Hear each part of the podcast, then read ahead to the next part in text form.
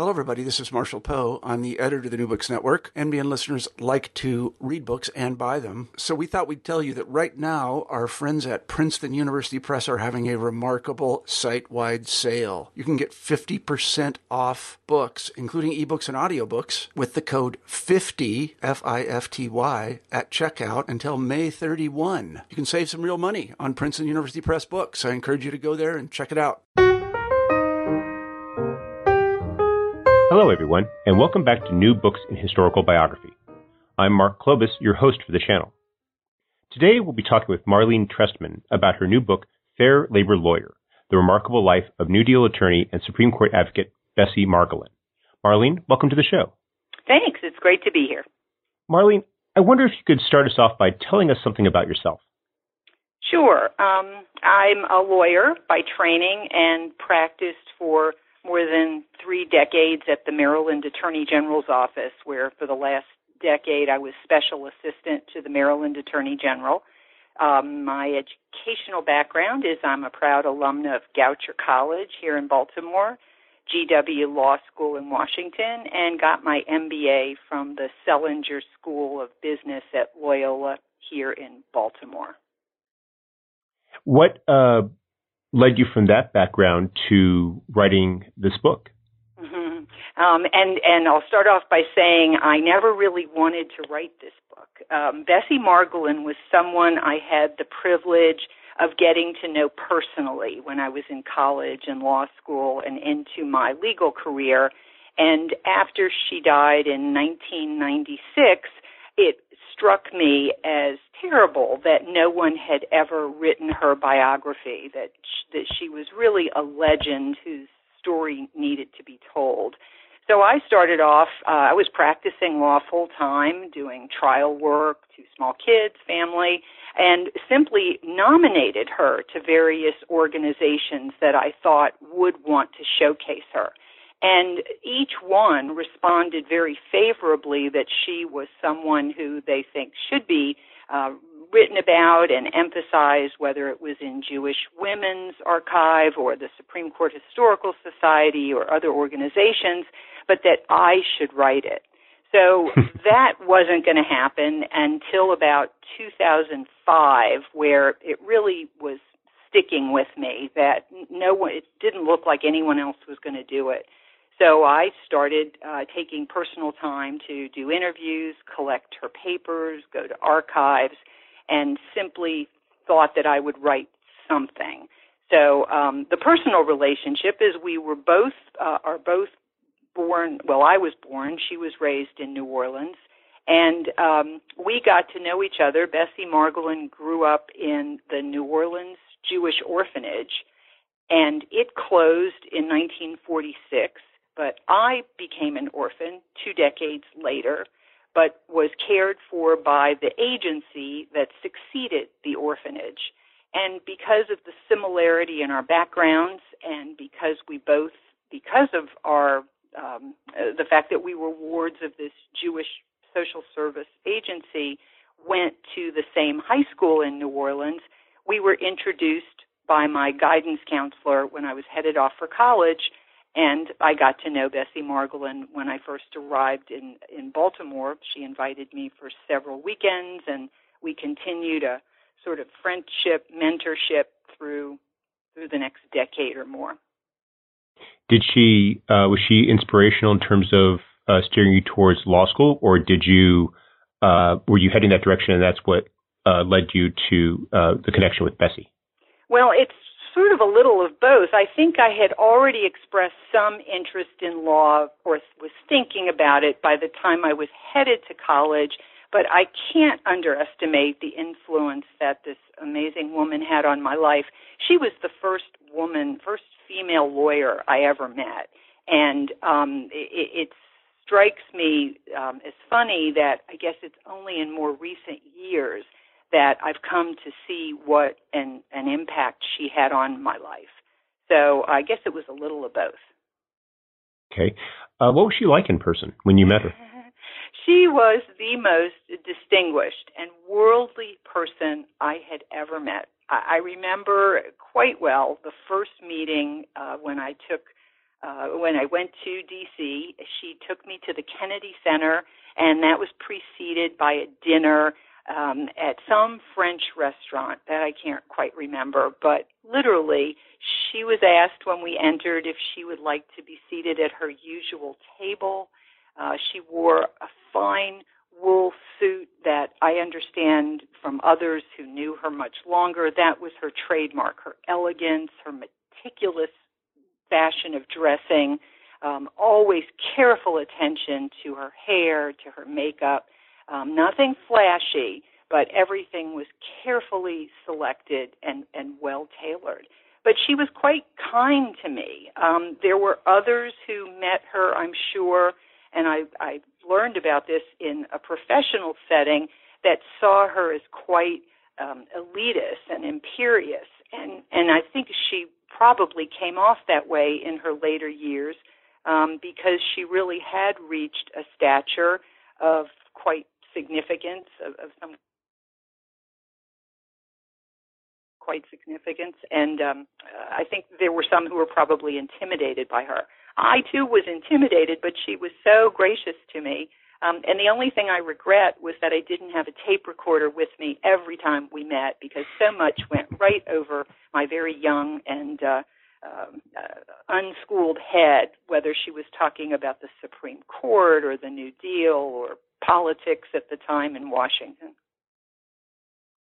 One of the things that really comes across in your book is the, the journey that she underwent to reach that point. I mean, it was not an easy journey, especially considering where she started. I was wondering if you could uh, explain to our audience uh, a bit about you know her her background, her her family, and and, and what led her to New Orleans and uh, the orphanage.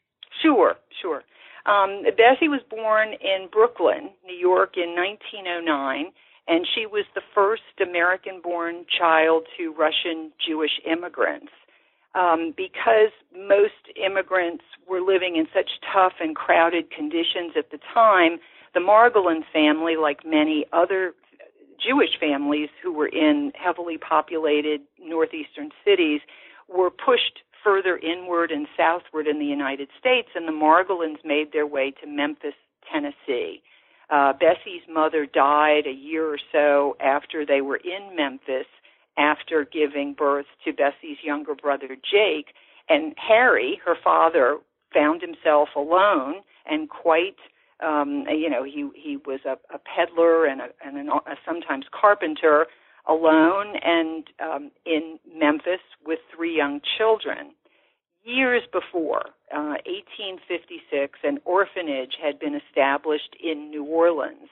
And by 1913, when the Margolin children, the Margolin children were motherless, the orphanage was taking Jewish children from seven southern states, including Tennessee. A rabbi in Memphis um, noticed and, and uh, caught wind of the Margolins' plight and recommended the children for admission into the orphanage in New Orleans. And for Harry, who was an itinerant peddler and occasional carpenter, this was probably, um, you know, a, a, a, a very um, promising way to have his children cared for when he could not. Although, no doubt, there was the sacrifice of, of being distant from his children. So the three children were admitted to the orphanage and lived there throughout their childhood, leaving only after each of them went off to college or, in the older sister's case, uh, nursing school. So there, Bessie received the equivalent of an education that was like a an elite religious boarding school. The New Orleans orphanage, unlike many orphanages in the, the northeastern United States, such as in New York and Cleveland and Philadelphia, that are much more well known, these children never exceeded about 150 in the entire orphanage, and they were doted upon and generously favored by uh, the largely German Jewish immigrants who were the founders and trustees of the orphanage, um, both out of a biblical mandate to care for widows and orphans, but also to evade any anti Semitism that could come from having um, more recent immigrants from Eastern European uh, descent fall upon the public dole. So, with this two prong effort or two prong supported effort and reason to, to support these children, there was every effort made to have them become self sufficient and, and quite prosperous American Jewish citizens. In Bessie's case, it's it's quite extraordinary. Um, she, like other girls of her time in the orphanage, were given into the care of big sisters, and these were matrons from the community, often quite prosperous and women of prestige who would take time to mother the girls in almost every way that you can imagine, showing them the finer things in life. And in Bessie's case, her matron was a woman by the name of Hannah Stern, whose um, whose husband was a cotton merchant and quite prosperous in New Orleans.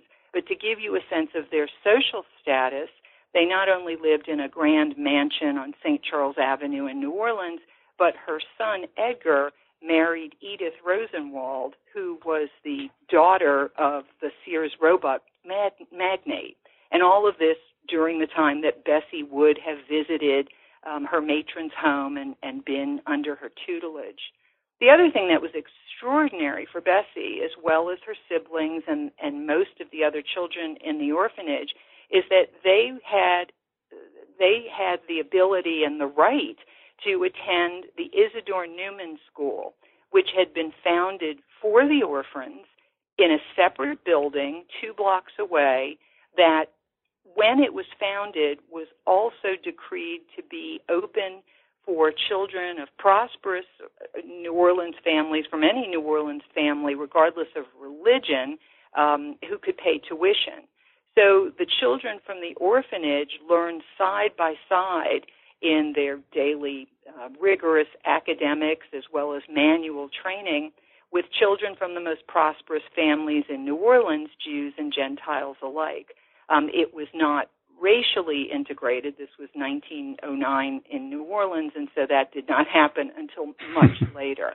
But at least in terms of um, exposing the children to middle class and upper middle class children whose families had at their helm uh, doctors and lawyers and bankers and and all of those sorts of people these children were were were, were tutored in upward mobility.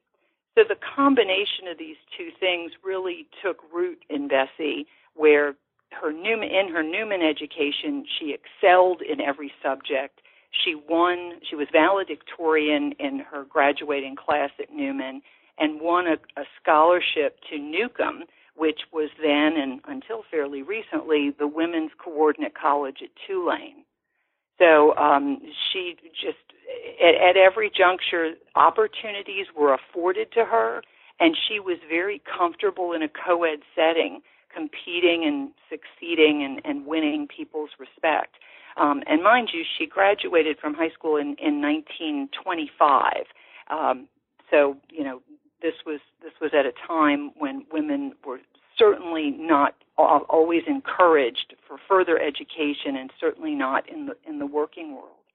So once she was at Newcomb, she again excelled. She was in the top 10 of her class after her first 2 years and quite audaciously decides she wants to go to law school, something no other girl from the orphanage had ever done. A few of the boys had in the orphanage's history, but there had been uh, another uh, girl at Newman a few years ahead of her who had gone to uh, law school, which shows the impact of being in that school. So she went to Tulane Law School, where she, where she was the only woman in her class.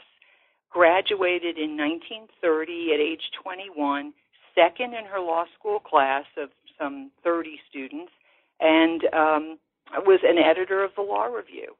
So actually, I'm sorry, uh, but I, I was uh, I, I didn't want to get too far ahead because I, I, want to kind of come back and revisit a sure, couple of points. Sure. I mean, it, it's it's quite an arc that she that she had, and one of the points that you make in the book is that for her father to give her up to the orphanage while was it was a product of, of, of the circumstances of Rebecca's death and everything.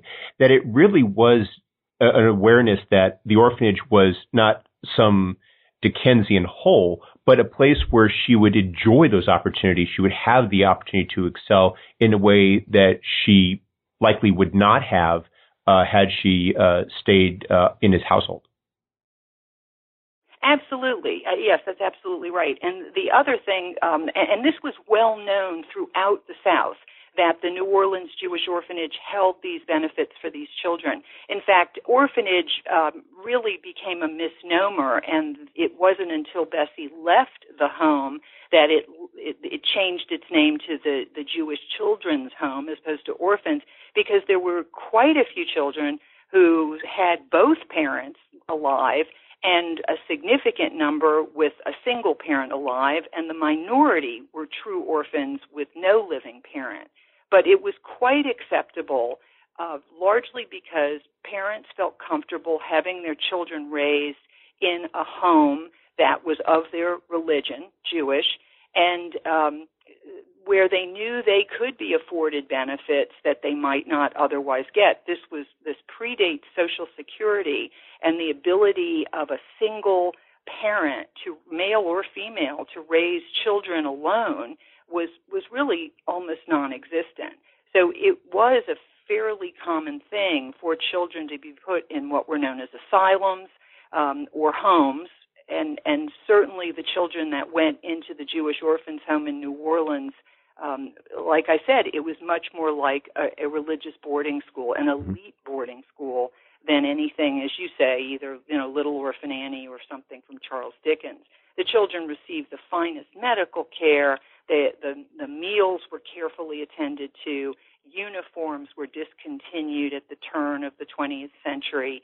Every effort, and, as you yeah. and as you point out, they, they were also socially integrated into the, the, the middle class, the upper middle class. So it was not just that opportunities were provided for them, but they were uh, they, they had that, that ability to develop those connections early. Absolutely. And now the downside, and, and it's interesting as well, is the distancing that occurred, however, between these children and their natural parents was one of the byproducts, um, perhaps intended in many ways. There's some indication that the um, the trustees of of the home looked down upon the more recent European immigrant uh, parents of these children, and so there was limited visitation, and so it was rather um, strict in terms of ensuring that these children were raised in the the manner that the home sought for them, even if it came at the emotional and uh, physical separation from from their families. Children Did, were certainly free to be released to parents who could care for them or when the children demonstrated self sufficiency to earn a living. Um, children, it, it was there was there was strict um, scrutiny given before children were released. Remarriage of a of a of a mother or a father, uh, occasional adoption, but that was in no way the the intention, and that was a very rare occurrence. Um, the children, especially during Bessie's time, often lived in the home upwards of 10 years. Bessie's um, stay of, of 12 years was almost the average. Now, uh, you mentioned the, the you know that this did come at a cost. How did uh, Bessie herself reflect upon her time at at the uh, at the school? Did uh, at the uh, home? Did she did she ever uh, comment upon this, or was did she view it in, in, in more positive terms? She rarely commented upon it. It wasn't something that she would volunteer, and I don't think I ever recall her discussing that with me. But her nephews, the, the children of her two siblings, said that whenever she did talk about the home, it was always very positive, and she was even um, quoted as having told the newspaper that she she was um, uh, indebted to the home for creating a family feeling between her and her siblings and maintaining a family feeling. And she was grateful, this she said on several occasions, for the opportunities that the home had provided her. So that while her father uh, was no longer a regular part of her life, she did have her sisters and her brother who were. Exactly, her one sister and her one brother, her older sister Dora and her younger brother Jack, and both of whom also typify the um, achievements of, of the, the children in the orphanage. Her sister went on to nursing school after completing Newman as, as high school and returned to the home as a registered nurse to tend to the children, showing the, the emotional attachment. Um, it, it, the other thing that shows the emotional attachment of the Margolin children to the home is when Dora married, her reception was held in the orphanage, in the home, and the reception was hosted by the superintendent of the orphanage. She met her husband, who was a doctor, um, while she was a nurse in the home. He would come and help uh, sort of monitor study hall in in the orphanage, as did other young men and young women in the New Orleans area. And Bessie's younger brother, Jack, also did quite well. He went to Tulane for business school as an undergraduate and then got his MBA from Dartmouth in the early 1930s and ended up in retail in Atlanta. So that there are quite a few stories. Bessie is is is certainly an outlier in terms of the height of her achievement but there are some wonderful stories yet to be told about the children from this orphanage. Wow. Now, um, you mentioned that uh, Bessie's older sister uh, got married. Was uh, Bessie herself uh, involved in any uh, important relationships during this time?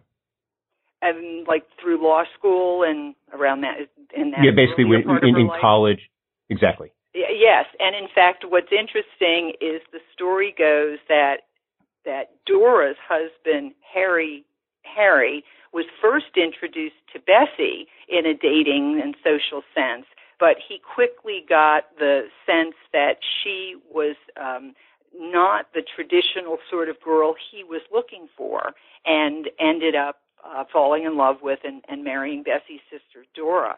Now, it turns out that Bessie did have a very serious romantic relationship that that included engagement to a classmate in law school, uh, a gentleman by the name of Bob Butler. But by 1933, when Bessie had moved on to work at the Tennessee Valley Authority, and I know we'll get to that in a minute, um, she broke off the relationship. And it, others said it was no surprise to them that Bessie was simply not cut out for being a, a, stay at home wife and mother. But it, I think it was only Bob who hadn't quite figured this out. He gave her a book of quotations lovingly inscribed with a with a quote um, to my sweetheart Bess, love Bob. But in the very same book of quotations, on every blank space in the margins and at the back of the book, Bessie inscribed in by hand in pencil extensive passages from Virginia Woolf's then just months old published essay, A Room of One's Own, which, as you know, extols the virtue of women having their own space, literally and figuratively. So I think it was it, Bessie knew from the start that you know she had other plans in mind. And that is one of the things that really stood out as I was reading the book was the degree to which Bessie seemed to have a very clear awareness of herself that I would characterize as very modern in, oh, in, yeah. by our standards today. Absolutely. And I think what's also wonderful is with few exception and um, with few exceptions, Bessie was never really told no.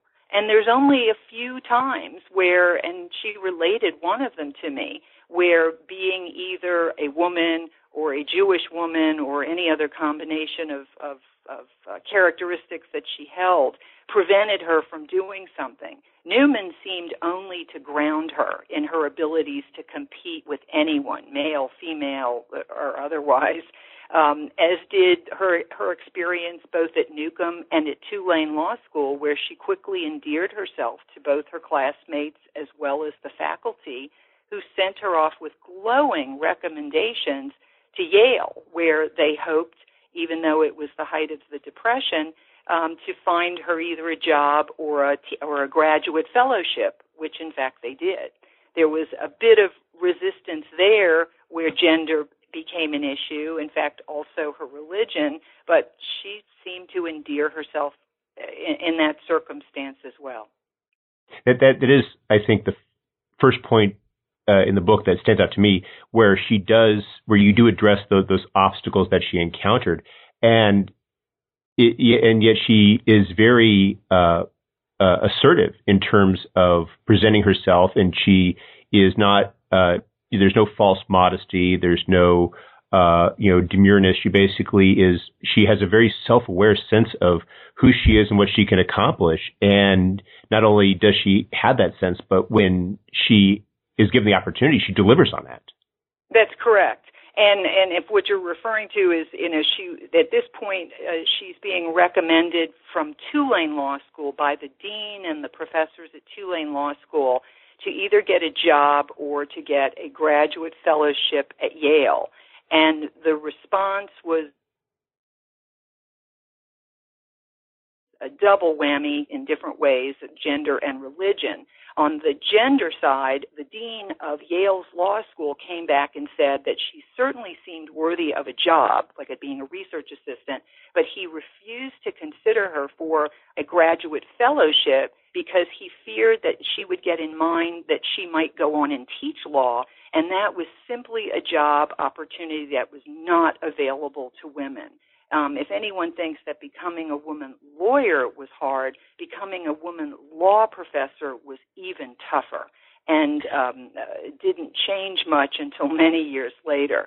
So that was the first thing, but she overcame that because by the time she got to Yale, she impressed both the the the, the professor that she was working for as a research assistant, but also, very importantly, a wildly popular young faculty member by the name of William O. Douglas, the future Supreme Court Justice. And so, within by the end of two years, with just with with Professor Douglas's help and uh, Professor Lorenzen's help, who she was working for, she overcame Dean Clark's earlier opposition and became the first woman awarded Yale's Sterling Fellowship for Graduate Studies. So yes, um, you know, but, but the thing that's also I think so important to to look at from Bessie's story that's just as important today is the the significance of having champions in her life. Mm-hmm. Not just people who wrote letters of recommendation or mentors, but these people in her life, the deans, and they were almost always men because those were the people she worked for or went to school with, um, they took her on and understood her significance and fought for her, which I think is still what's so essential for anyone getting on in the world today.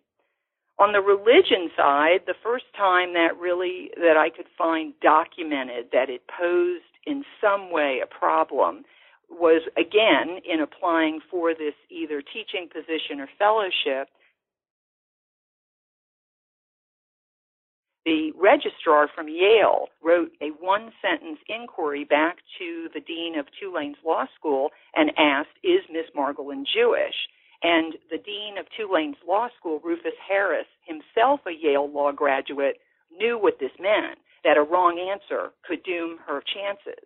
So Rufus Harris, who was quite devoted to Bessie and seeing that she do well in the future, proceeded to write what I can only describe as a flourish of benign anti Semitism, where in proclaiming her merits, he goes on to really show his um, prejudice against Jews generally, with, but but in the context of New Orleans, I think he's not alone.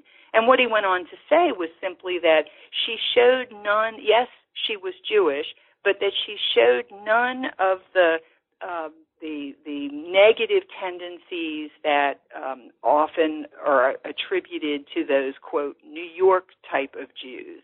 And the funny thing is, of course, Bessie was as much a New York Jew as anyone else. She was born there. Um, but he went on to say and explain, which really was irrelevant in her case, but I think he, and I, I don't think he knew it was untrue. He went on to say, here in New Orleans, we have many Jews of the Sephardic and Spanish descent, and they don't bear any of the characteristics that are attributed to those other kinds of Jews. So um, he's almost Americanizing her as much as as he can in his letter. Yes, and I believe it was all completely sincere. I think that as, as Jews, as they were assimilated in New Orleans, to a person, they could go about uh, go about their life pretty unrestricted. But Jews generally were certainly not welcomed in a lot of places. So this was very typical of attitudes as they existed, and even I think as I knew them growing up in New Orleans. And so Rufus Harris ended his uh, his letter to the registrar with the plea, "I hope no prejudice will be shown in her case." And the response and it's, it's, the response un, was affirmative. That yes, we asked we ask this of all we ask this of all applicants was i'm not so sure that's the case and the registrar went on to say there will be no prejudice shown in her case So yes, she she overcame some obstacles. And and the, those obstacles that uh, you know you, you she encounters in in varying ways. Uh, I, am thinking primarily of, of, of the obstacles uh, due to her sex. I was wondering if you could provide a bit of context before we start talking about her career of what it meant to be a, a, a woman who was a lawyer in in America. 1933. Yeah. Only two percent of America's lawyers were, were, were women in 1930. Um, more were joining law schools because of suffrage, and uh, there was certainly women in more and more law schools around the country. Still a few, quite a few holdouts, but they were by no means accepted or welcome on the whole. For the most part, women were seen by their male classmates as occupying a space that would otherwise go to a man and that the woman clearly must only be there for on a short term basis. She was obviously only looking for a husband um, or or for pocket change for for things, and and would not need the job as would a man. So there was usually lots of hostility. Bessie seemed to overcome it and never, other than a, a, a brief reference to feeling isolated and self conscious, um, and that was quickly overcome. Bessie revered her time in law school and was again expressed her gratitude to Tulane for accepting her. She was far more grateful for the opportunity to be there than ever maligning what sort of circumstances she faced. Uh, one of my favorite stories was told by one of her law school classmates at a reunion many years later, and he said that the, the men in the class had to get used to having this lone woman in the class. There was a time when a professor asked someone to recite the facts of a case, and it happened to involve some sort of accident in a man's bathroom. No one wanted to recite the facts of the case because they would have to say the word toilet, and they were embarrassed to do so in mixed company. And so this fellow goes on to say, and he was someone who Bessie um, continued a friendship and professional relationship for years. He went on to say that one poor fellow finally blurted out washroom, and they all sighed with relief. So I, I think she was a good sport. I think she figured out that she, if she wanted to succeed in this world that she very much wanted to be in, she had to get along. She had to prove herself she knew that she had to have, in her words, far better equipment than the men, that she would have to have better pedigrees, um, that men of just average equipment would get opportunities that women would have to have far better credentials to even apply for. And she gave this advice very publicly in her sororities magazine in 1938, telling her classmates that if they wanted to succeed in a man's world of law, that they had to accept responsibility, criticism, and hard work in the same spirit as do the men. And they also had to do this. They, their goal had to be to become one of the men without, however, becoming overly aggressive or masculine in their approach. So um, that's pretty much the word she lived by. Yeah, walking that fine line between basically being in a man's world yet never surrendering or never uh, de- trying to deny or pretend that she's anything other than a woman. That's correct, absolutely. And her femininity was something that she used as part of her tools of the trade, sometimes with great criticism. I guess you could call it in today's vernacular. She was often accused of playing the woman card, but my guess is if she were asked, she'd say if she had the man card, she would have played that one too. um, I'd like to talk a bit now about her uh, early career and and uh, the how uh, what, what how does she transition from Yale Law School into a uh, career uh, with the federal government? Well, when she first was finishing up, it, it went while she was writing her dissertation under William O. Douglas's supervision that third year at Yale. She was very conscious uh, of, of the need to support herself and was looking for a job before the Christmas break. Um, she was recommended by Jerome Frank, a noted attorney who was um, on in residence that year as a as a professor at the law school, he recommended Bessie to assist, at least over the summer, a former suffragist, very noteworthy, by the name of Doris Stevens, who was heading up a the Inter-American Commission on Women in Washington D.C. And Bessie applied for this. Clearly, she needed the job. She had a great background for it, um, Doris Stevens was looking to catalog the laws of Latin American countries where the laws themselves discriminated against women. And this was in pursuit of international treaties for women's rights. She had this wonderful idea that the best way to increase women's rights domestically in the U.S. was to attack it internationally. And so she needed bilingual scholars in the law who were comfortable reading the constitutions and the statutes of all of these countries.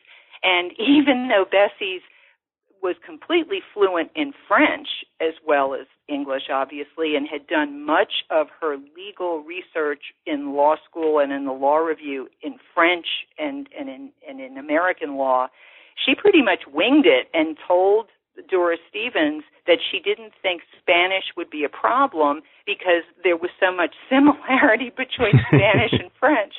So she got this job. She very much impressed Doris Stevens and has spent that summer in Washington fulfilling this job, and it was just temporary. And I thought, well, clearly this is where Bessie established this, you know, if she hadn't already, the feminist in her would would clearly blossom immediately under the aegis of, of Doris Stevens.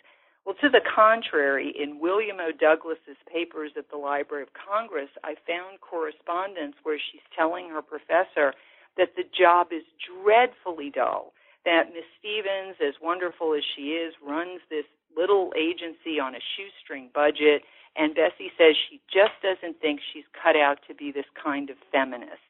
But on the other hand, she was quite intrigued by what the New Deal was portending, especially, and she mentions it specifically, the Tennessee Valley Authority, without giving much further explanation. So, sure enough, she gets uh, Professor Douglas and Lorenzen and the faculty from back at Tulane and a host of others to support her application for the Tennessee Valley Authority, which was hiring, of course, lawyers among the thousands of other jobs that FDR was creating in this cornerstone New Deal agency to provide electricity um, and enhance social welfare throughout the impoverished Tennessee Valley. Well, she and, and yet you, yeah. Oh, I was say, you point out that, that there was a key difference, which is that at that time you had so many of these New Dealers, uh, uh, people like uh, Felix Frankfurter, who were lobbying individuals to join and with her, she had to much more so than a lot of the uh, a lot of her male counterparts. She had to actively seek out a job uh, in, in the TVA. That's absolutely right. Although she could, with her Yale doctorate, uh, boast the same Ivy League credentials as many of the, the Harvard and other Yale graduates, there was no one welcoming her at a New Deal agency, as was the case with many of the of you know her colleagues or contemporaries or peers at these other Ivy League schools. But she won over the TVA, and um, although it did take a, a very unusual pledge that I believe we would not see today, Professor Lorenzen wrote in his recommendation what I think he knew TVA needed to hear to hire its first woman lawyer, and that is that Bessie would pursue her career there and not be deflected by considerations of marriage. So she started her career with the federal government with a pledge that she would be married to her job instead of a man. And that was essential in 1933 for a woman to, I think, be given credibility as a lawyer. Many women, of course, after they had gotten their law degrees, the few women who were doing it often left the practice of law because they found it impossible to both be married, have children, and practice law. And even Bessie lamented the fact that she she was not condemning her sisters-in-law for doing this, but that there needed to be changes in society to support women to do it. But in Bessie's case, I think she figured that since that time had not yet come, where society would support women who both wanted to have home and family and a career, the choice was clear for her. It, I don't. It, it was never seemed to be a real choice, except one she made back with Bob Butler in law school, that she was going to pursue a career. That, that was uh, one of the other things that struck me when we talk about some of her uh, other relationships, such as with uh, James Lawrence Fly and, and others, about how she was involved with with married men, and you know, on the one hand, there you know, the, it, it created some difficulties for her, but on the other hand, it really did automatically preclude any possibility that she would again face that pressure from her lover to uh, quit the law and to become uh, a married housewife. That's right. That, that's absolutely right. And the other thing is that it also allowed her to have as you know her most in and have her most intimate relationships with people she shared all of her ideological and philosophical thoughts these were people like her who were devoted to the new deal to uh, to pursuing social justice through the law and were her intellectual counterparts. And I think they appreciated that in her as well. And if I haven't said it, she was really quite beautiful, which also I think made her a very attractive package. mm-hmm. I, I was wondering if you could speak a bit about her uh, time at the TVA. I mean, what were some of her responsibilities as an attorney, and uh, to and and how did she do in that role as an attorney for the TVA? She was in that role uh, when the agency first started, and it didn't even have its permanent headquarters yet in Knoxville. They, the the agency just commandeered space in another federal agency in, in Washington, and it must have been such an exciting and hectic time. Um, there were are reports of hundreds, if not thousands, of people lining up for jobs. That the office was a mess. Um, it's a it's a it's a wonder that Bessie's application didn't get lost.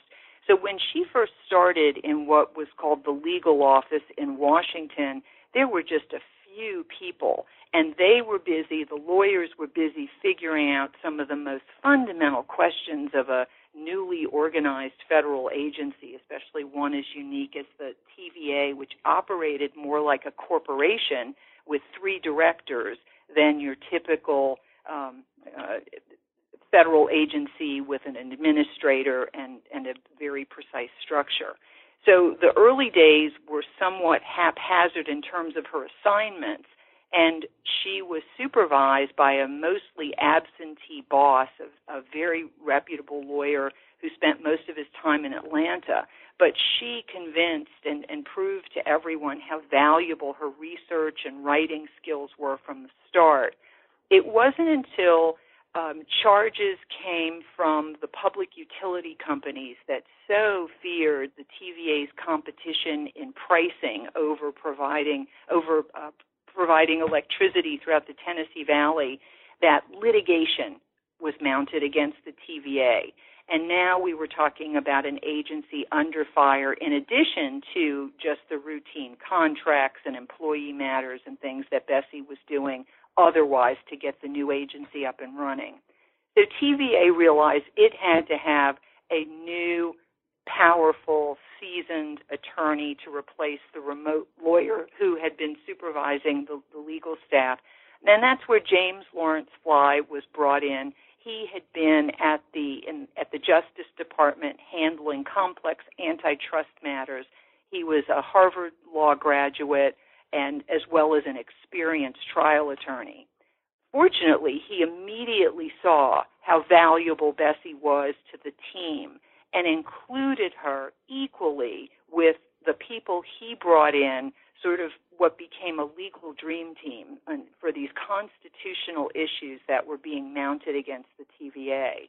And he gave her serious assignments that she fulfilled. The files are filled with lengthy memos from from her to him, assignments that showed that he was giving her equal work with the other attorneys. And she was I could see from both the salaries and the, the promotions that he was given that she was pretty much lockstep with the other men. And men who exceeded her either had more more experience or were in some very specialized area and she was clearly making more than men with less experience and and who were her junior in other ways. Um, and so fly really immersed her in what was going to become supreme court litigation from the trial upwards. And this proved to be the most wonderful training ground for Bessie for what would later be her career at the Labor Department, seeing what it was like, how a case in a federal agency starts in the trial level, amassing the facts, creating the witnesses, creating the record that would be essential for the appellate courts. And most importantly, Bessie was able to materially shape the briefs that ended up winning at the Supreme Court and defending the TVA as a New Deal agency for FDR. So this was just prime battleground for Bessie to get her um, her training in in this new area of of constitutional litigation and litigation that would go all the way to the Supreme Court. She also got to literally sit in the Supreme Court to hear the arguments in both of those cases and was admitted to the Supreme Court by the Solicitor General Reed in 1935.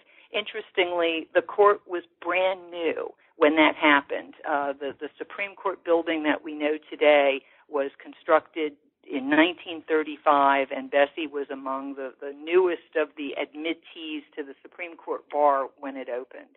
So those were quite exciting times. So she is involved in the, uh, this these court cases, which are at that time among the very few uh, successful New Deal cases right. for the Supreme Court. And, and this was this was national news. These the, the, when these cases were being tried, they were the, the details were reported like a sport a sporting event.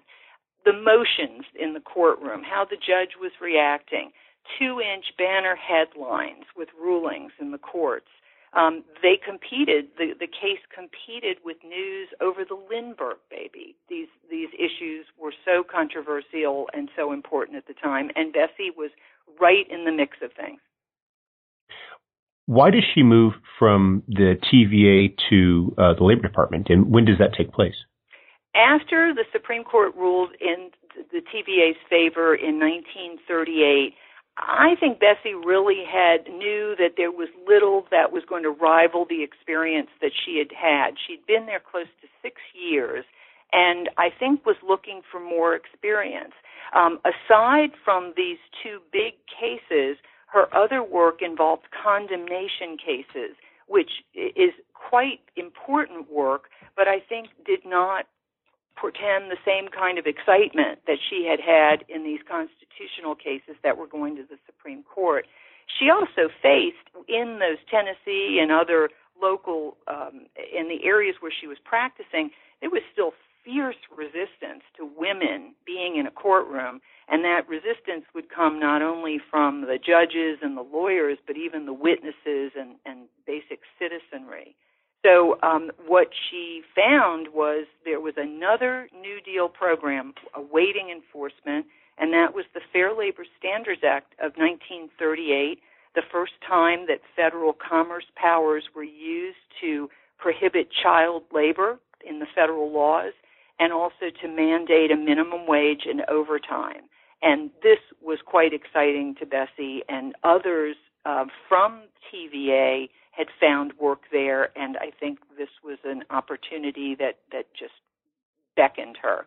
Although again, she had to prove her worth. There's some interesting correspondence about uh, she was negotiating over salary, and the the new counsel for the wage and hour division questioned whether the salary she wanted, which was only a few more hundred dollars than she was getting at TVA, was too much to pay for quote a girl. So she ended up taking just a lateral move, same pay as she was getting at TVA, but it opened a, a whole new world of, of opportunity for her.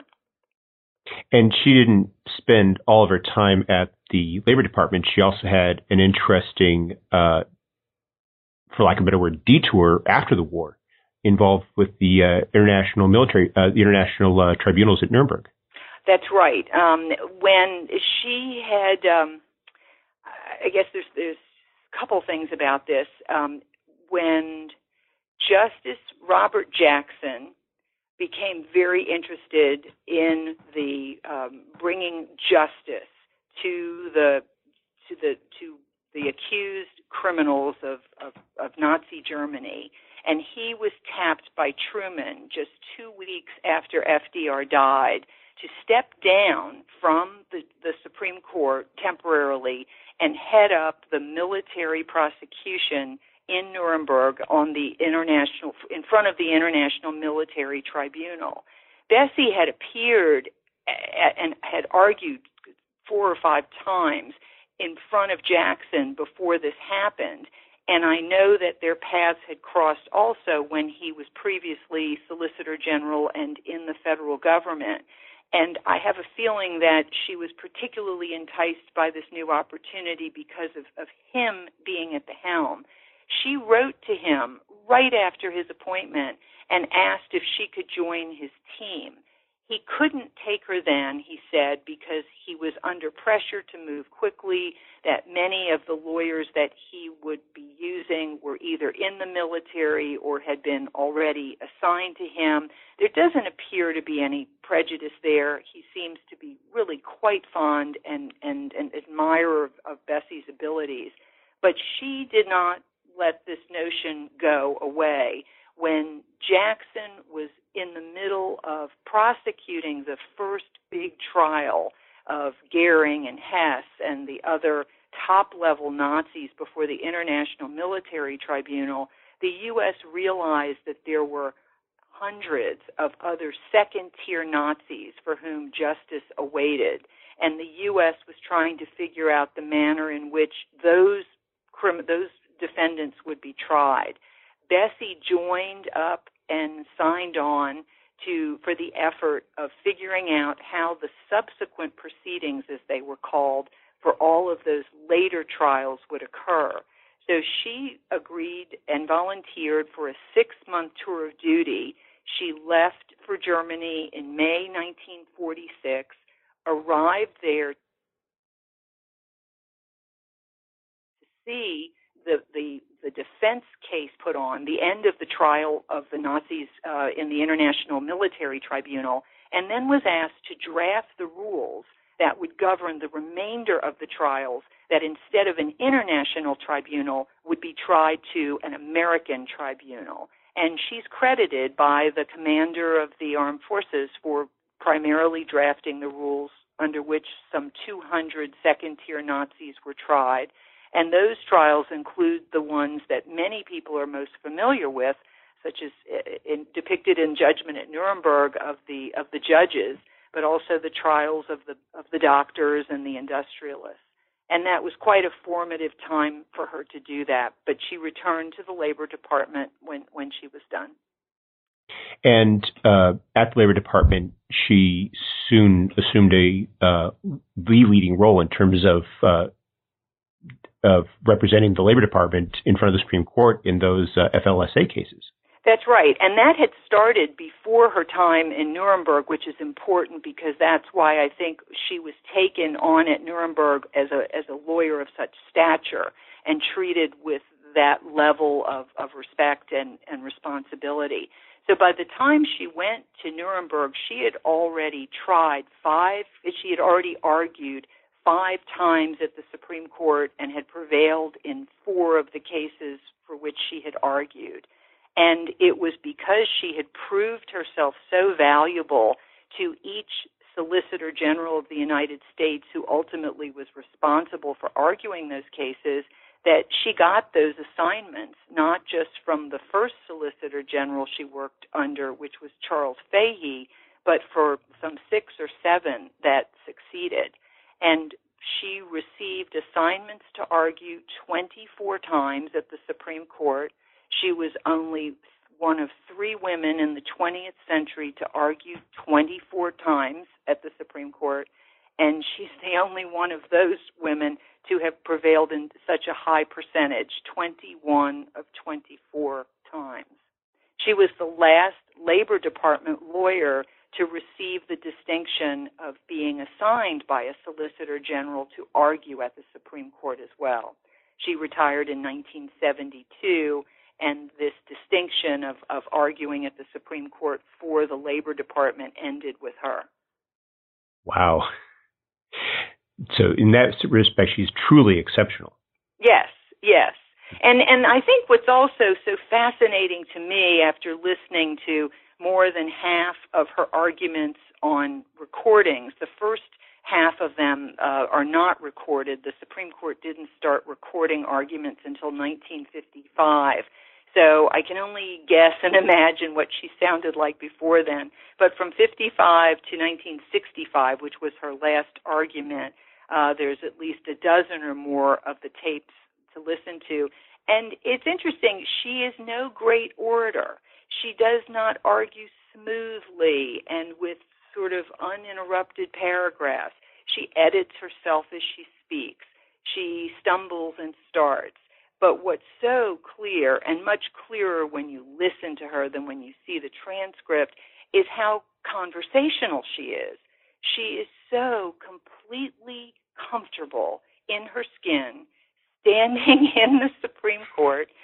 And mind you, when she argued her first case in 1945, she was only the 25th woman ever, ever to argue there. So that she she was greeted there with respect. She was so comfortable there that she would engage in conversation with the judges.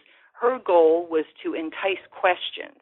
She was always very upset if she didn't get questions, first because she didn't like to hear herself argue or, or, or go on without interruption. But second, it was that she knew she was intriguing them. She knew she had their attention if they were asking her questions. And that was something that she tried to instruct other attorneys about as well the other way we see that she is so comfortable is she doesn't mind using humor and and uses humor at the Supreme Court, which I don't think many mere mortals would dare do. Um, it, it's not sort of you know slapstick humor. It's obviously within context and appropriate, perhaps bordering, uh, you know, something that that no one with less experience and less respect would try but you can hear the entire chambers laughing with her um, when when she's playing with the judges. So um, it, that's quite extraordinary to hear that someone being so comfortable, who is so clearly, unavoidably in the spotlight for better and for worse. She could never avoid being the center of attention as the only woman in, in usually in the circumstance but she was also, as I said before, quite attractive. She dressed in well fitted suits. She showed just the right amount of leg. Her hair, as I said, was always perfectly appointed. And she did catch the attention of the justices in that way as well. Frank Felix Frankfurter wrote notes to one of his clerks on several occasions, noting how Bessie made, quote, deft use of her feminine charms, and in another one, uh, something about how she exploits her female talents. So, um, as I mentioned before, she she was accused of, of playing the woman card, and I think it, you know it was what she had, and it was appropriate. and yet, in spite of her uh, success as an attorney, as a Supreme Court advocate, that didn't translate into opportunities either in teaching or uh, as in, in, terms of an appointment as a federal judge. I was wondering if you could speak a bit about that. Yeah, isn't that amazing?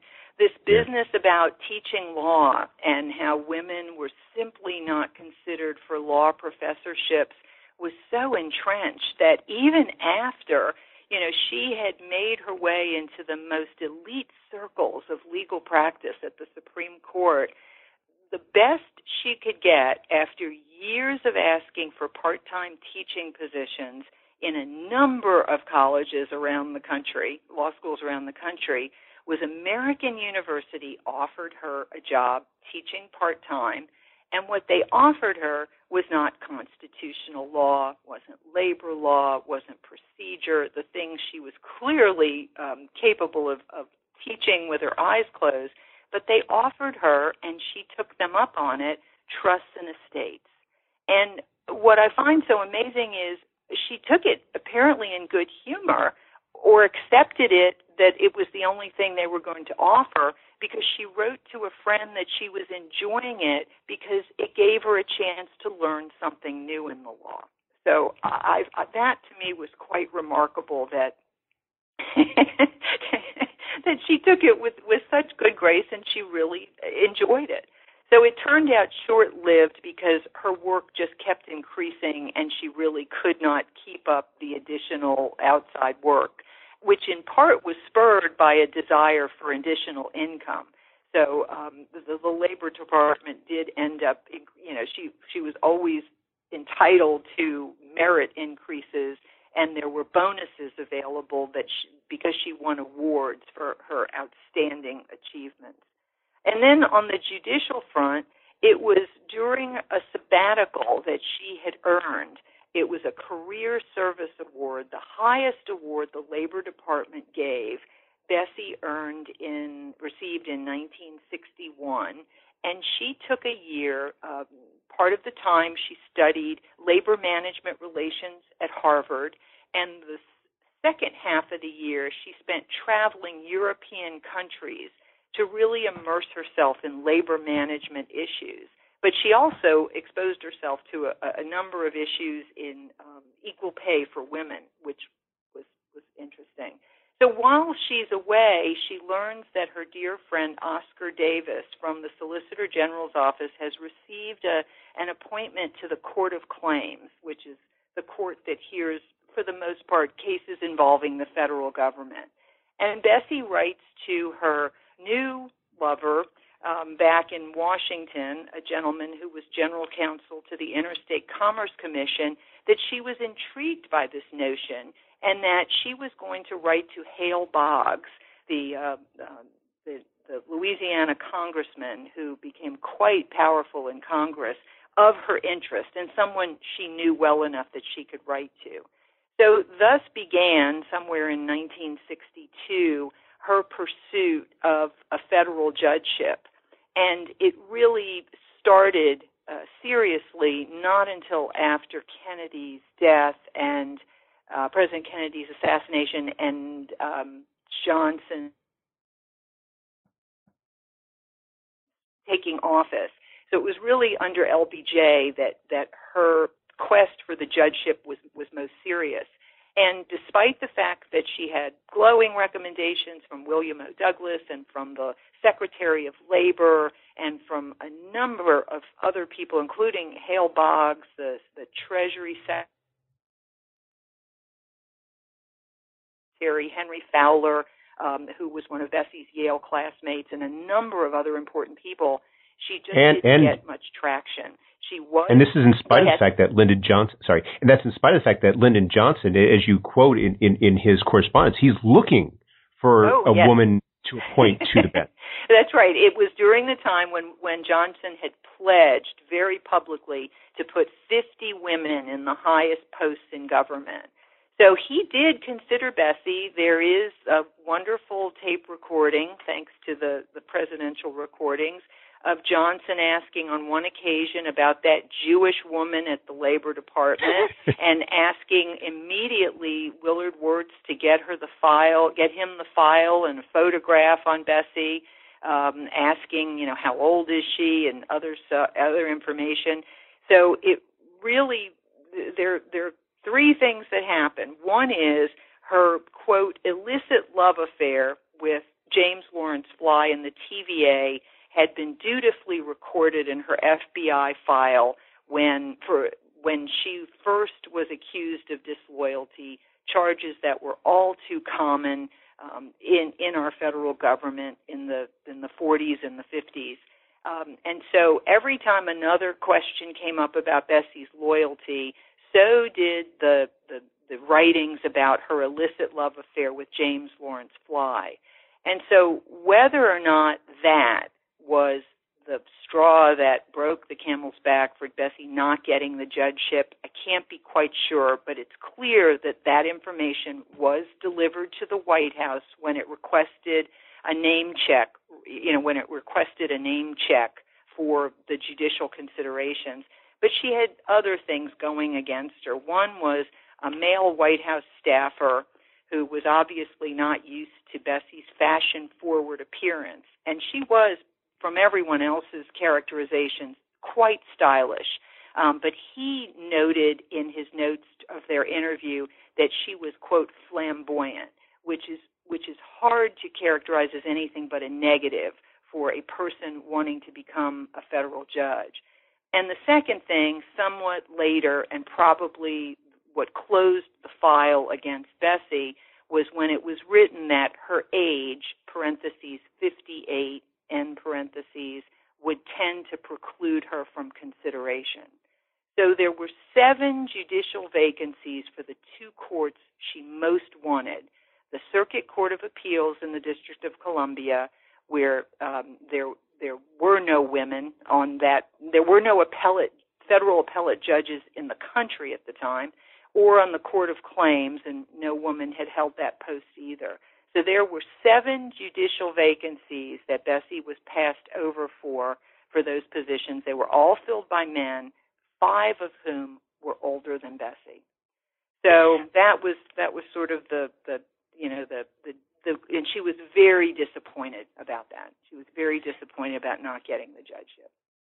You, mentioned uh, at that by that point in her uh, time at the Labor Department, she was becoming increasingly involved in uh, equal pay, equal opportunity cases. And it seems as though she develops a greater interest in them than she had earlier in her career. And I was wondering if maybe that was a reflection of this personal experience, both the uh, the, the, the limitations in terms of uh, teaching opportunities and of all the frustration she's getting with uh, getting a, a, judicial appointment. Did, did that by any chance possibly shape her views in that respect, or shape her uh, or, or, or, or change her perspective on some things? Sort of. The chronology is a little more complicated. And, and clearly, Bessie's life experience as a woman factors heavily. But it was in 1963 what was more surprising than Congress passing President Kennedy's bill, the Equal Pay Act, more surprising than that it passed at all, is that it was put in the Fair Labor Standards Act. So in 1963, Bessie, as Associate Solicitor of Labor, was essentially in charge of all of the department's Fair Labor Standards Act litigation and appeals.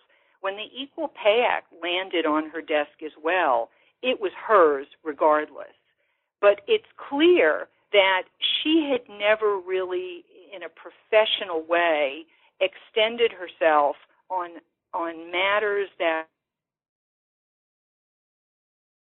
that were specific to women. The Fair Labor Standards Act was, you know, equal opportunity in the sense it was minimum wage for both men and women, although there were so many exemptions in the types of jobs that women might have. It was there there's there's some issue there, but but for the most part, her cases were workers, men men and women, whoever held the jobs. So the Equal Pay Act really gave Bessie a reason to learn firsthand about the economic discrimination that women had been facing. And she even says in a, a, later year when someone asked her whether she was a feminist, she says, No, I've never been one, but I'm becoming one. And what strikes me is she, of course, had always been one. You know, for a woman who simply wanted to be treated equally and expected that all women should be treated that way, she was Uh, the dictionary definition of a feminist, but she, the word was so charged at the time that even she, this meticulous wordsmith, couldn't apply it to herself. But she talked about that once she saw the facts of the cases, how women were simply paid less money than men for doing the same job, she really, it took root. So the, the judgeship hardships were happening contemporaneously with her time with the Equal Pay Act. So maybe, you know, both were eye opening, and she clearly was aware of the fact of the, the dearth of federal women as federal judges. So equal opportunity was something she was pursuing professionally and personally. Um, the other thing is, but the first time since her time with Doris Stevens, way back three decades earlier, that she really ever wrote anything about equal pay and women's equal opportunity was when she was on that sabbatical. And she actually did a, a short survey of countries that were pursuing equal pay as a principle. And that was the first time I saw her expressly writing and being concerned about issues she had set aside three decades earlier. So that that was really wonderful that the seeds that maybe were really deeply planted back with Doris Stevens in 1933 were finally blossoming when the Equal Pay Act landed on Bessie's desk. But she took it on with a vengeance. And one of the things she did in her role as the top law enforcer of the Equal Pay Act that I didn't see her do with the Fair Labor Standards Act before that was she became a spokesperson. She accepted invitations that came quite often to speak at very large associations of lawyers and corporate counsel who wanted to hear about this thing called the Equal Pay Act and then soon, the year after it, Title VII's prohibitions against sex discrimination in the Civil Rights Act of 1964. And they couldn't they couldn't ignore her. They were looking and hearing someone who had for years been winning cases under the Fair Labor Standards Act, and now she was telling them that the Labor Department was taking very seriously its obligations to give women the, the, the wages they were entitled to. So she was even invited to speak at one conference in California where the organizer said, We want you to come and put the fear of God in our attendees. so she she really seemed to thrive in a way uh, in this opportunity in a new role that she either didn't seek out or it just it hadn't really presented itself before the Equal Pay Act and she seemed to be quite good at it earning herself in one reporter's words the title of the nation's uh, top uh, top fighter for equal pay for women. That was in 1968. It's fascinating that she, that she comes across this issue relatively late in her career. She becomes such a champion, and then she retires. That's right. Although there really is sort of the the you know in the movie version, which which you know I can only dream about. The pinnacle, the the pinnacle of her career is an equal pay act case that was denied review by the Supreme Court. It was a victory for Bessie that they didn't take it, but it's interesting that of her 24 arguments at the Supreme Court, the case that really seemed to have made the most difference to law today, I didn't need to review or didn't take, and that was Shultz v. Wheaton Glass. This was the first Equal Pay Act case to be heard by an appellate court. It was the, the uh, Third Circuit Court of Appeals, the, the court right below the Supreme Court. But it was the first Equal Pay Act case in the country to be heard by an appellate court. And Bessie succeeded in convincing the Third Circuit to overturn a very detailed trial court's opinion that was informed by not one, but two judicial visits to the plant when any visit by a judge during a trial to a site is extraordinarily rare. And people feared the case was reversal proof because it was so laden with all of these factual recitations. And, tra- and appellate courts are loath to upset issues of credibility and fact that the trial judge uh, sets forth in a ruling. But the, the heart of the case was this was a, a, a, um, a, a glass bottle manufacturing plant, quite well known in, in Millville, New Jersey. And ironically, one of the customers of the plant was the Avon Company, which of course specializes in women's cosmetics.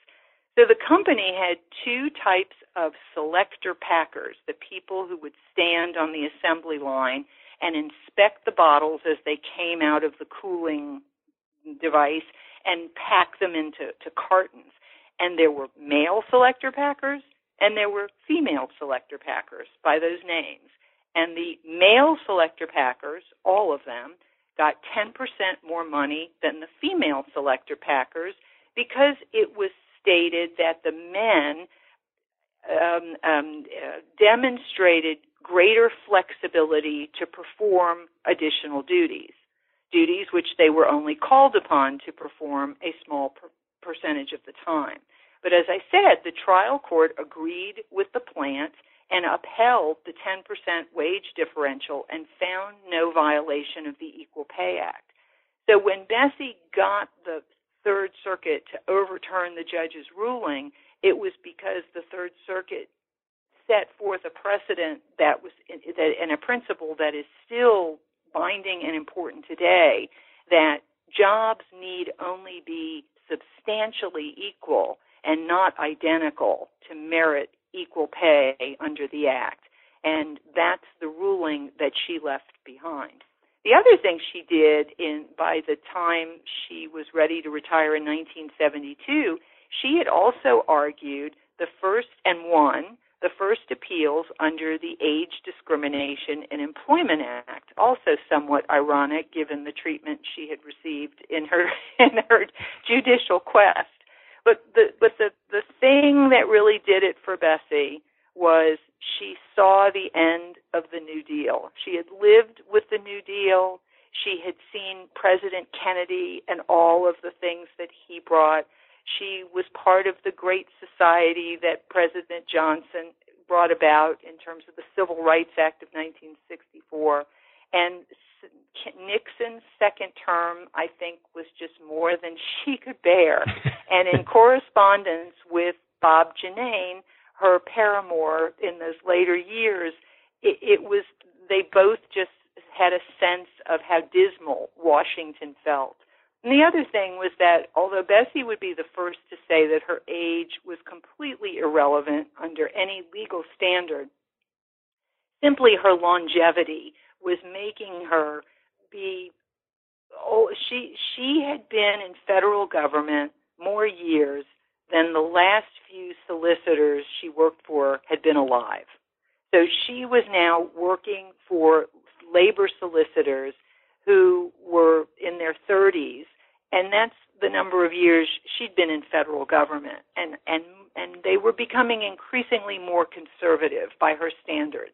And I think it was harder for her to maintain the level of independence and um, delegation of authority that she had enjoyed for so long. So with that, she had, I guess, amassed enough of a nest egg to retire, and she did that in January 1972, literally days after the final ruling was entered in the Wheaton Glass case, the Equal Pay Act case, and within the same month as another successful ruling under her last argument in an age discrimination in employment act case. So she went out with a bang. Wow. Um, well, we've taken up a lot of your time, but before we go, uh, could you tell us what you're working on now? Sure, be happy to. And this is definitely another uh, Bessie Margolin inspired product project. I'm writing a history of the Jewish orphanage of New Orleans. I was so infatuated with the history of this institution that produced Bessie and her siblings as and to which I'm very grateful for what it did for me but there were 1,700 children who lived in the orphanage from the time it opened in 1856 until its doors closed in 1946. And it's been said, without real documentation, that for the most part they were all overachievers, like Bessie. And for the most part, what I'm finding is that seems to be true. But I think there's great stories to be tell, told in these people, and I'm looking to do this in the form of a collective biography. So um, I have a, a number of research projects about the children in the home going on, studying their demographics. But right now I'm interviewing people, um, a lot of centenarians, either who are alumni of the home or who are descendants of alumni in the home. And it's been just a joyous experience. So.